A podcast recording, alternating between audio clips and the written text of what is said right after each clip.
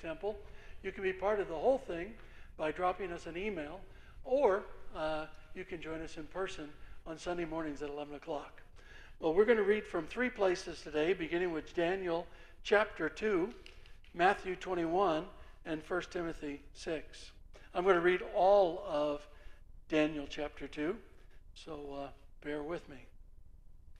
In the second year of the reign of Nebuchadnezzar, Nebuchadnezzar had dreams. His spirit was troubled, and his sleep left him. Then the king commanded that the magicians, the enchanters, the sorcerers, and the Chaldeans be summoned to tell the king his dreams. So they came in and stood before the king. And the king said to them, I had a dream, and my dream is, my spirit is troubled to know the dream. Then the Chaldeans said to the king in Aramaic, O king, live forever. Tell your servants the dream, and we will show the interpretation. The king answered and said to the Chaldeans, The word for me is firm. If you do not make known to me the dream and its interpretation, you shall be torn limb from limb, and your houses shall be laid in ruins. But if you show the dream and its interpretation, you shall receive from me gifts and rewards and great honor. Therefore, show me the dream and its interpretation. They answered a second time and said, Let the king tell his servants the dream, and we will show its interpretation. The king answered and said, I know with certainty that you are trying to gain time, because you see that the word for me is firm. If you do not make known the dream known to me, there is but one sentence for you. You have agreed to speak lying and corrupt words before me till the times change. Therefore, tell me the dream, and I shall know that you can show me its interpretation. The Chaldeans answered the king and said, There is not a man on earth who can meet the king's demand. For no great and powerful king has asked such a thing of any magician or enchanter or Chaldean. The thing that the king asks is difficult, and no one can show it to the king except the gods whose dwelling is not with flesh. Because of this, the king was very angry and very furious, and commanded that all the wise men of Babylon be destroyed. So the decree went out, and the wise men were about to be killed, and they sought Daniel and his companions to kill them. Then Daniel replied with prudence and discretion to Arioch, the captain of the king's guard, who had gone out to kill the wise men of Babylon. He said to Arioch, the king's captain, Why is the decree of the king so urgent? Then Arioch made the matter known to Daniel. And Daniel went in and requested the king to appoint him a time that he might show the interpretation to the king. Then Daniel went to his house and made the matter known to Hananiah, Mishael, and Azariah, his companions, and told them to seek mercy from God, from the God of, of heaven, concerning this mystery, so that Daniel and his companions might not be destroyed with the rest of the wise men of Babylon. Then the mystery was revealed to Daniel in a vision of the night. Then Daniel blessed the God of heaven, and Daniel answered and said, Blessed is the name of God forever and ever, to whom belong wisdom and might. He changes times and seasons. He removes kings and sets up kings. He gives wisdom to the wise and gives knowledge to those who have understanding. He reveals deep and hidden things. He knows what is in the darkness, and the light dwells with him. To you, O God of my fathers, I give thanks and praise, for you have given me wisdom and might, and have now made known to me what we asked of you. For you have made known to us the king's matter. Therefore Daniel went in to Arioch, whom the king had appointed to destroy the wise men of Babylon. He went and said thus to him, Do not destroy the wise men of Babylon. Bring me in before the king, and I will show the king the interpretation. Then Arioch brought in Daniel before the king in haste and said thus to him, I have found among the exiles from Judah a man who will make known to the king the interpretation. The king declared to Daniel, whose name was Beltesh, uh, Belteshazzar, Are you able to make known to me the dream and that I have seen, the dream that I have seen and its interpretation? Daniel answered the king and said, No wise men, enchanters, magicians, or astrologers can show to the king the mystery that the king has asked. But there is a God in heaven who reveals mysteries, and he has made known to King Nebuchadnezzar what will be in the latter days. Your dream and the visions of your head as you lay in bed are these. To you, O king, as you lay in bed, came thoughts of what would be after this. And he who reveals mysteries made known to you what is to be. But as for me, this mystery has been revealed to me, not because of any wisdom that I have, more than any of the living, but in order that the interpretation may be known to the king, that you may know the thoughts of your mind. You saw, O king, and behold, a great image. This image, mighty of exceeding brightness, stood before you, and its appearance was frightening.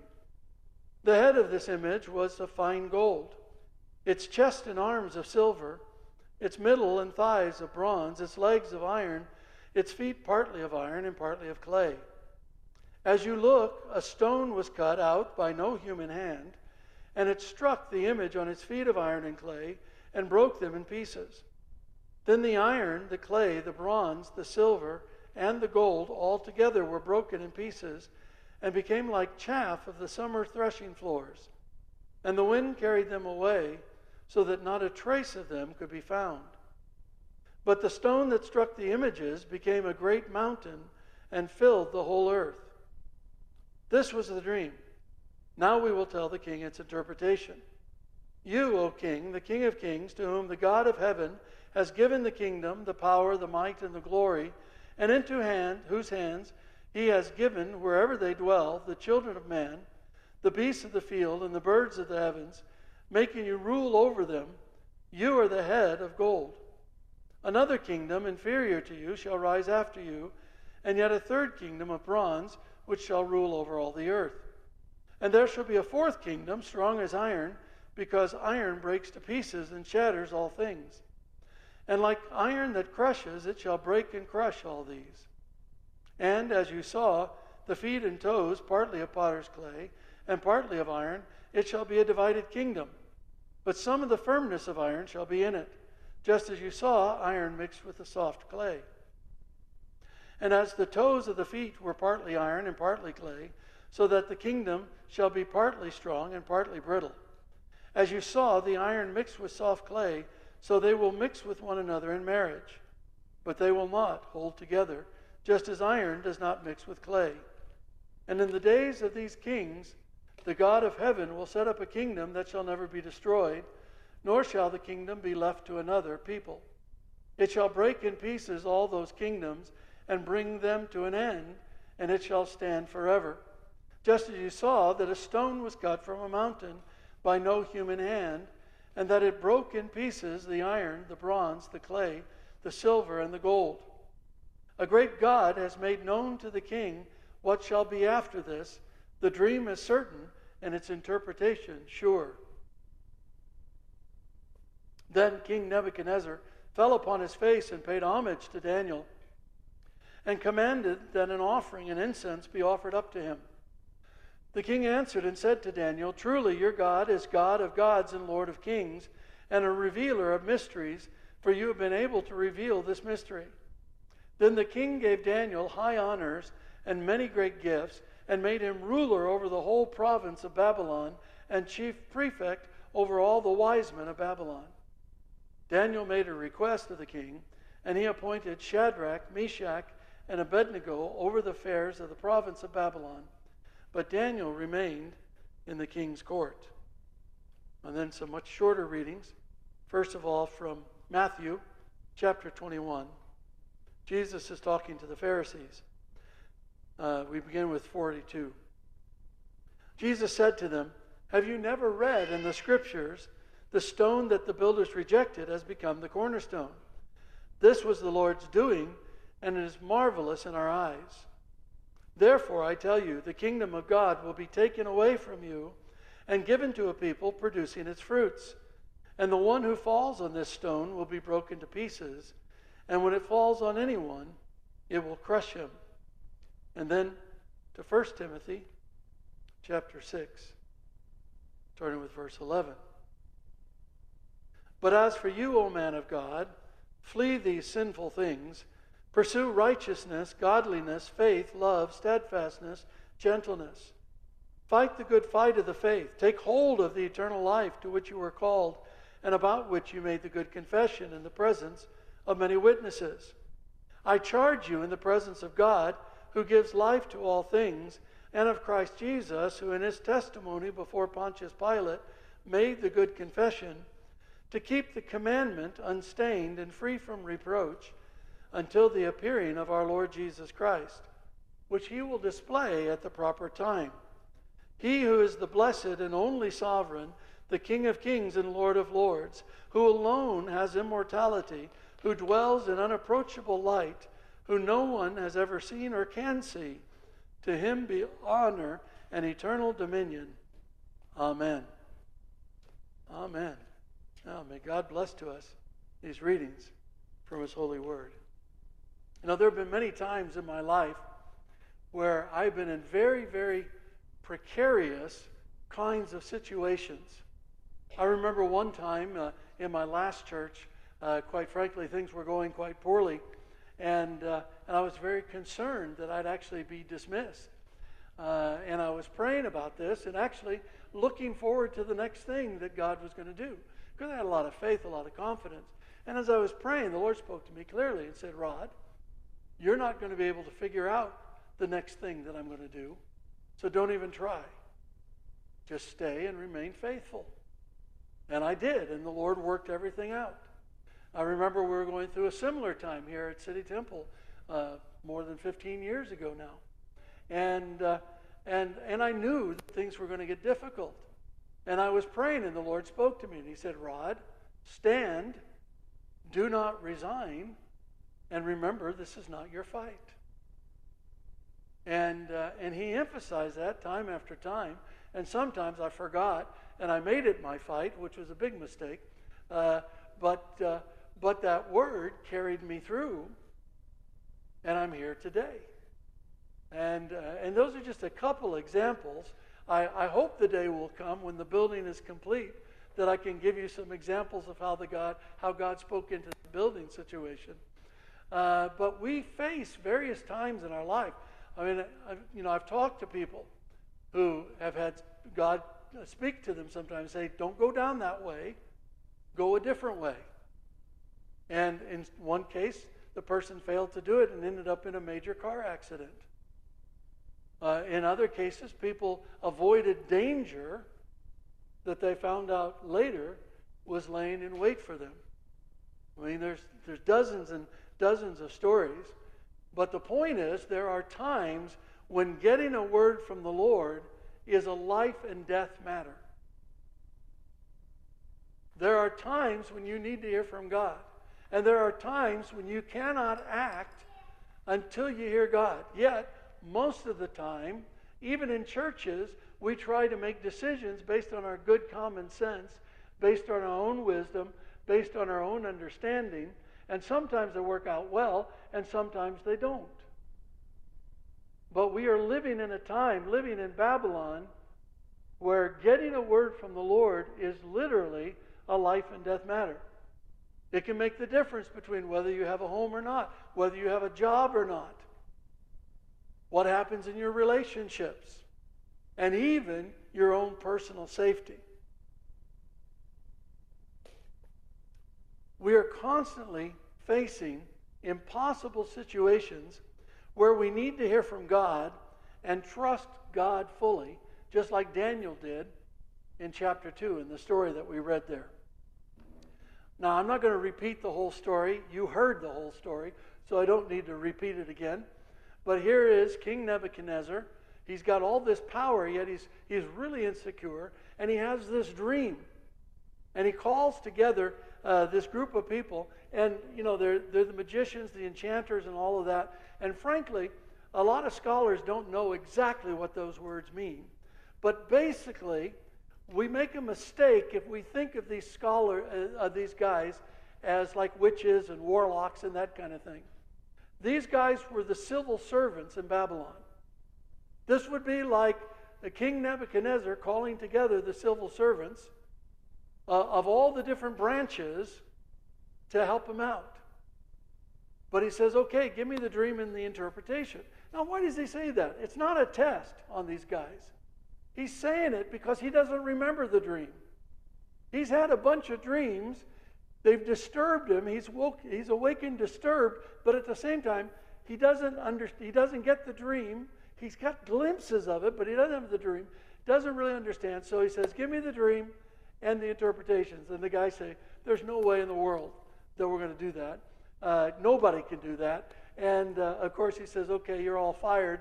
And that means literally, I'm going to burn your houses down and kill you all. Uh, so we have a pretty desperate situation. So they're all worried, and the guards are going out, and they're starting to collect all the civil servants. And of course they collect Daniel there. And Daniel says, hey, what's going on? And uh, and the guard Arioch says, well, you're going to die. And he says, why? And he says, because of this dream thing. Uh, and so Daniel, notice what he does. He goes and he makes an appointment with the king. And then he goes back to his friends and says, give me the interpretation. Uh, he gets the interpretation and the dream from God. He gives it, and he's saved. You know, he, he survives. He gets a promotion in all of this. All the wise guys, uh, the wise men, you know, they, they keep, they stay alive, and uh, his friends get a promotion out of the whole thing too. So pretty good outcome in it all. And it's a great story. And uh, the thing about it, you know, is, is that this is the kind of thing that plays out in real life in Babylon today. And I think looking at this story will give us some insights, some glimpses, if you will, into Babylon today and how we can flourish in this Babylon. Now, by a glimpse, I mean like a snapshot, a little look, because that's exactly what we get in the book of Daniel. Daniel is not a total biography of Daniel. Uh, it's not big enough to be the total biography. You just get little glimpses of the life of Daniel, and you extrapolate from those little glimpses. And the first thing we get in this passage, we get some glimpses into Babylon then that relate to Babylon now. Some glimpses into Babylon then that relate to Babylon now. First of all, Babylon is a place of impossible situations for which the people of Babylon have no answers. Revealing the content of someone's dream is impossible. No human being can do it. Solving the situation of climate change is impossible. No human being can do it. Solving the issue of violence and theft in our nation right now is impossible. No human being can do it. In fact, of all the things, solving the issue of, of uh, a debt and, and uh, uh, of, uh, of inflation, uh, all those things, they're impossible. You know, Babylon is a place of impossible situations. Babylon is also an anxious place that undermines real leadership. The anxiety that's present in Babylon, that in, in this case went from Nebuchadnezzar on down, and Nebuchadnezzar transferred his anxiety to everybody else. You know, it's all around us, and that kind of anxiety, it, it always undermines our leadership. Leaders feel insecure in the midst of this. Nebuchadnezzar, he's strong. He looks strong, and yet the man is completely insecure. He has this dream, and because of this dream, he questions how long he's going to be the leader. His insecurity is showing. He doesn't double down on his power, but he gets worried. And leaders, because of this in Babylon, leaders often don't know their own mind any more than Nebuchadnezzar really knew his dream. And sometimes leaders in this context will act foolishly, they will act rashly without consideration of the outcomes. Like killing everybody, killing the whole civil servant. Now, as much as various prime ministers might have really liked to have done that in the last twenty years, it's not a realistic solution, right? And ultimately, it's going to work against him. You know, and this happens all the time in Babylon. They make, leaders make dumb decisions that have really bad outcomes, and they don't think about it. And Another thing we learn, we see about Babylon, Babylon is a foolish place that looks to the wrong people for solutions to the problems of life. Babylon is always looking to the wrong people. I mean, how many times do people look to celebrities and think that just because somebody's made a movie that made a hundred million, oh, they can tell me about how to live my life? How ridiculous is that? And yet people are doing it all the time. And so you see the kind of categories that were there in Babylon. Although we see them, we don't under, really understand what they are, like magicians. Magicians were not like the guys that pulled the rabbits out of the hat, right? These were like the sacred scribes. They kept track of the incantations. They're like the foretellers. Uh, but these are the people who speak in confusing or unknown ways. I mean, the, the example today would be forecasters and consultants. Now, we're filled with forecasters and consultants, and sometimes the things they say are utterly ridiculous. Now, here's one. Uh, and by the way, for those of you for whom English is not your first language, don't even begin to try to understand this, because for those of you whose English, whose first language is English, you won't be able to understand it either. So it's like this, you know, here's, here's consultant speak. Well, we need some blue sky thought leadership, so let's take this offline and circle back so we can develop the synergy necessary to pivot to the unprecedented new normal as we think outside the box on our own work from home bandwidth to pick the low-hanging fruit. Sounds great, right? Uh, that'll be uh, ten thousand pounds, please. Now, that's the magicians there. The enchanters, the enchanters back then were the people who sought to cast a spell to shape your thinking, to control or manipulate your mind. Today, the enchanters are the advertisers, the publishers, and those who engage in propaganda. They're like the social media influencers. That's the enchanters. Then you had the sorcerers. And these were the people who sought to manipulate things in the natural world, what we would call science today, to achieve their ends and control or manipulate people. This today would be like the pseudoscientists, those who are claiming to be scientific and speaking in scientific ways, but frankly, they fail completely to follow either the facts or the scientific method. I mean, come on, here's the example. COVID, how often do we hear, follow the science? We weren't following the science. Most of the people speaking weren't speaking the science. I saw that even in the midst of it as I was reading a number of scientific journals and articles to keep abreast of what was happening. And I'd read an article, and then I'd read what someone was saying. I said, this is ridiculous. Well, these are pseudoscientists. These were sorcerers. It's where they use science falsely, even though we could say the truth is out there, like they did with the X-Files. And then you had the Chaldeans. Now, the Chaldeans, they were the privileged class in government. They were the privileged civil servants. The Chaldeans today would be the Oxbridge-educated Old Etonians. Those were Chaldeans. They would be the civil servant service mandarins in the U K today. So you had all these groups, and people looked to all these groups. Nebuchadnezzar looked to all these groups for answers, but the answers was in none, were, were none of them. These groups don't have the answers that people want in Babylon. So this means that Babylon, the next thing, is a dangerous place where we could be destroyed along with the idiots who often run the place. Well, we just have to be careful. And I use the term idiots in a tongue-in-cheek kind of way. Babylon also, though, importantly, is a place where God's people may exercise an extraordinary amount of influence.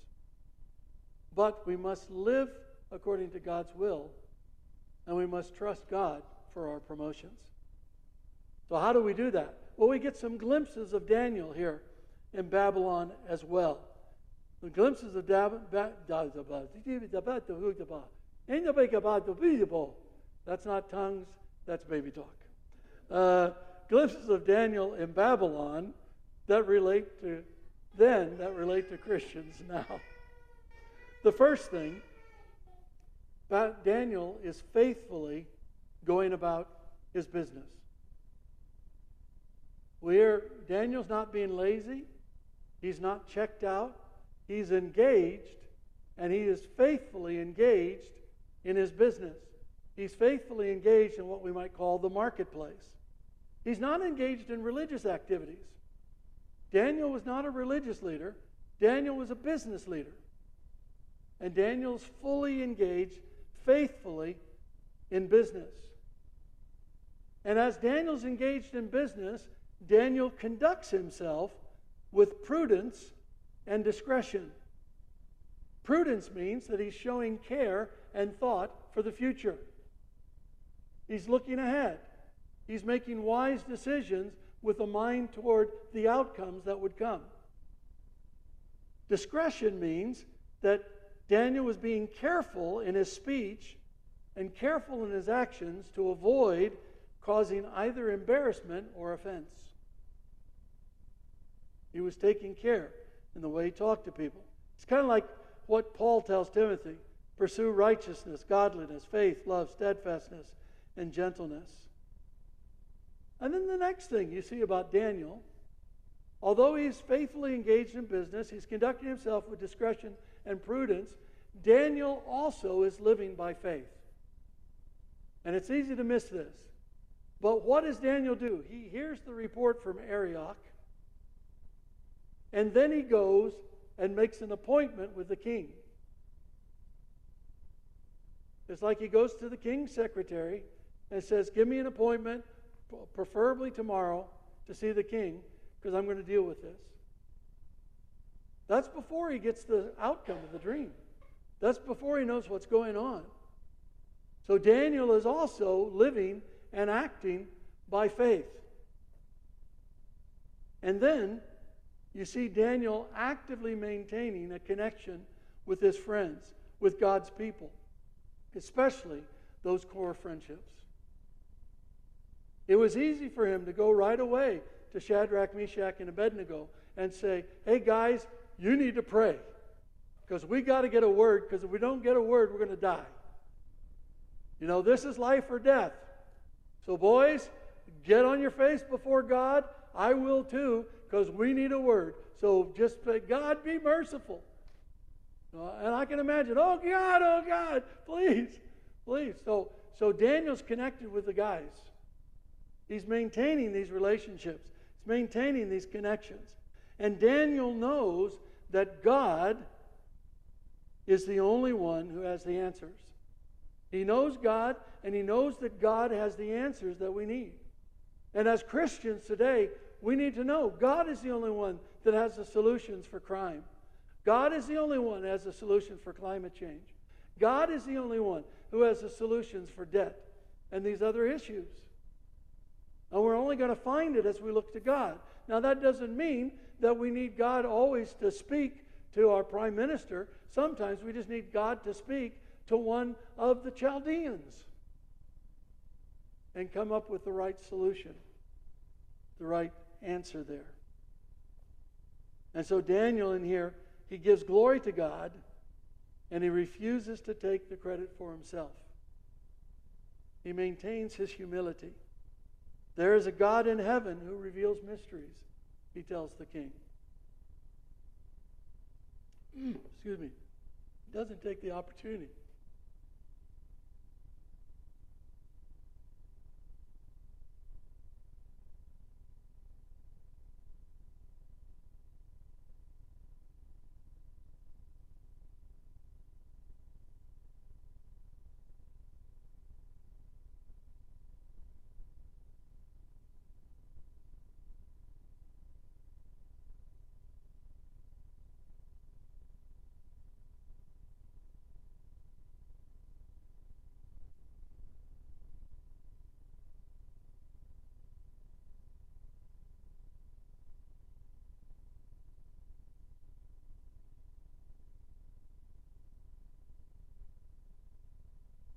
Apologies.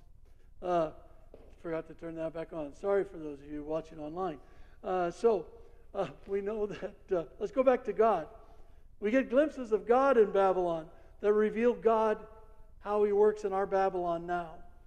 God is the one who owns all wisdom and power. He's sovereign over the times and the seasons. He's sovereign over leaders. God is the one who brings the leader up, and God is the one who sets the leader down. God does that. God gives people the ability to acquire knowledge and apply knowledge. You know, God is the source of science. It's the way that God designed this world that makes science possible. God is the source of learning. He's given us the ability to learn. God is the source of wisdom. He's given us the ability to acquire wisdom. This all comes from God. And God is the one who reveals deep and hidden things. There are many things about the world that we're living in right now that we will not know unless we go to God, because we cannot know apart from God. He is the source of revelation. He knows what's hidden in the darkness, and all light dwells with God. God alone deserves our thanks and praise, and God will make things known to us if we ask him together. And that's key. So many times we do not get a word from God because we are not going to God's people together to hear the word. Some of the most powerful times of God speaking into my life have been times when I've gathered in worship with God's people. We need to be doing that, especially now, because getting a word in Babylon can be a life and death matter. So we get glimpses in this passage then of two things, two things that we need to flourish in our present Babylon. Bringing all of these things together. We need, as, da- as Daniel told the guys to pray, we need God by mercy to make his revelation known concerning our present situation. We need God in mercy to make his revelation known concerning our present situation. That is true in business. That is true in education. That's true in your job. That's true in your family. That's true in the church. In all these things, we need God by his mercy to make his revelation known concerning our present situation. Because in Babylon, getting a word from the Lord really is a matter of life and death. And we need to get words from God, and sometimes we need them quick. We can't wait. So if we want to hear reliably from God, we must know our context. It's difficult to live in Babylon if you think you're still living in Israel. It's difficult to live in Babylon if you're still surrounded by the remnants of Israel and you think, oh, I can just do it the way I've always done it. You can't. The world is radically changed, and we must change along with it. Another dynamic here, if we want to hear God, we want to get words from God, we must know God's people, and we must be hanging out with them. We must be maintaining those close friendships. It's absolutely essential. And I thank God every day, almost, for our elders, because these guys are very close friends who can speak into my life. And I tell you, we have heard so many times from God when we gather together. It's just amazing. It's just amazing. We also need to know ourselves. You know, a lot of times we walk in self-deception, like Nebuchadnezzar did. A lot of times our anxiety just kind of overwhelms us. But we need to know who we are. We need to know who we are in relationship with God, and we need to walk in humility and faith and faithfulness. Many times we don't hear a word because we're not faithful in the way that we live. That faithfulness is essential. And we must know God as God really is. Frankly, most people live with a conception of God in their mind that is not based in the Bible. It's not based in reality. It's not based in Jesus Christ. We need to know God as God has revealed himself. and trust in that God. If you don't know God in truth, then you will not hear God's truth for your life. If you don't know God in truth, then you will not hear God's truth in your life. So we need, we need by God by mercy to make his revelation known concerning our present situation. The second thing, we need God by mercy to remind us that we are living in the fulfillment of Nebuchadnezzar's dream. We don't often realize that, but Nebuchadnezzar's dream is now fulfilled. It was fulfilled in Jesus Christ. Jesus Christ is the stone that crushes kingdoms, including all Babylons that ever have been or ever will be. Jesus Christ is the stone. That's what Jesus says about himself there in Matthew chapter twenty-one.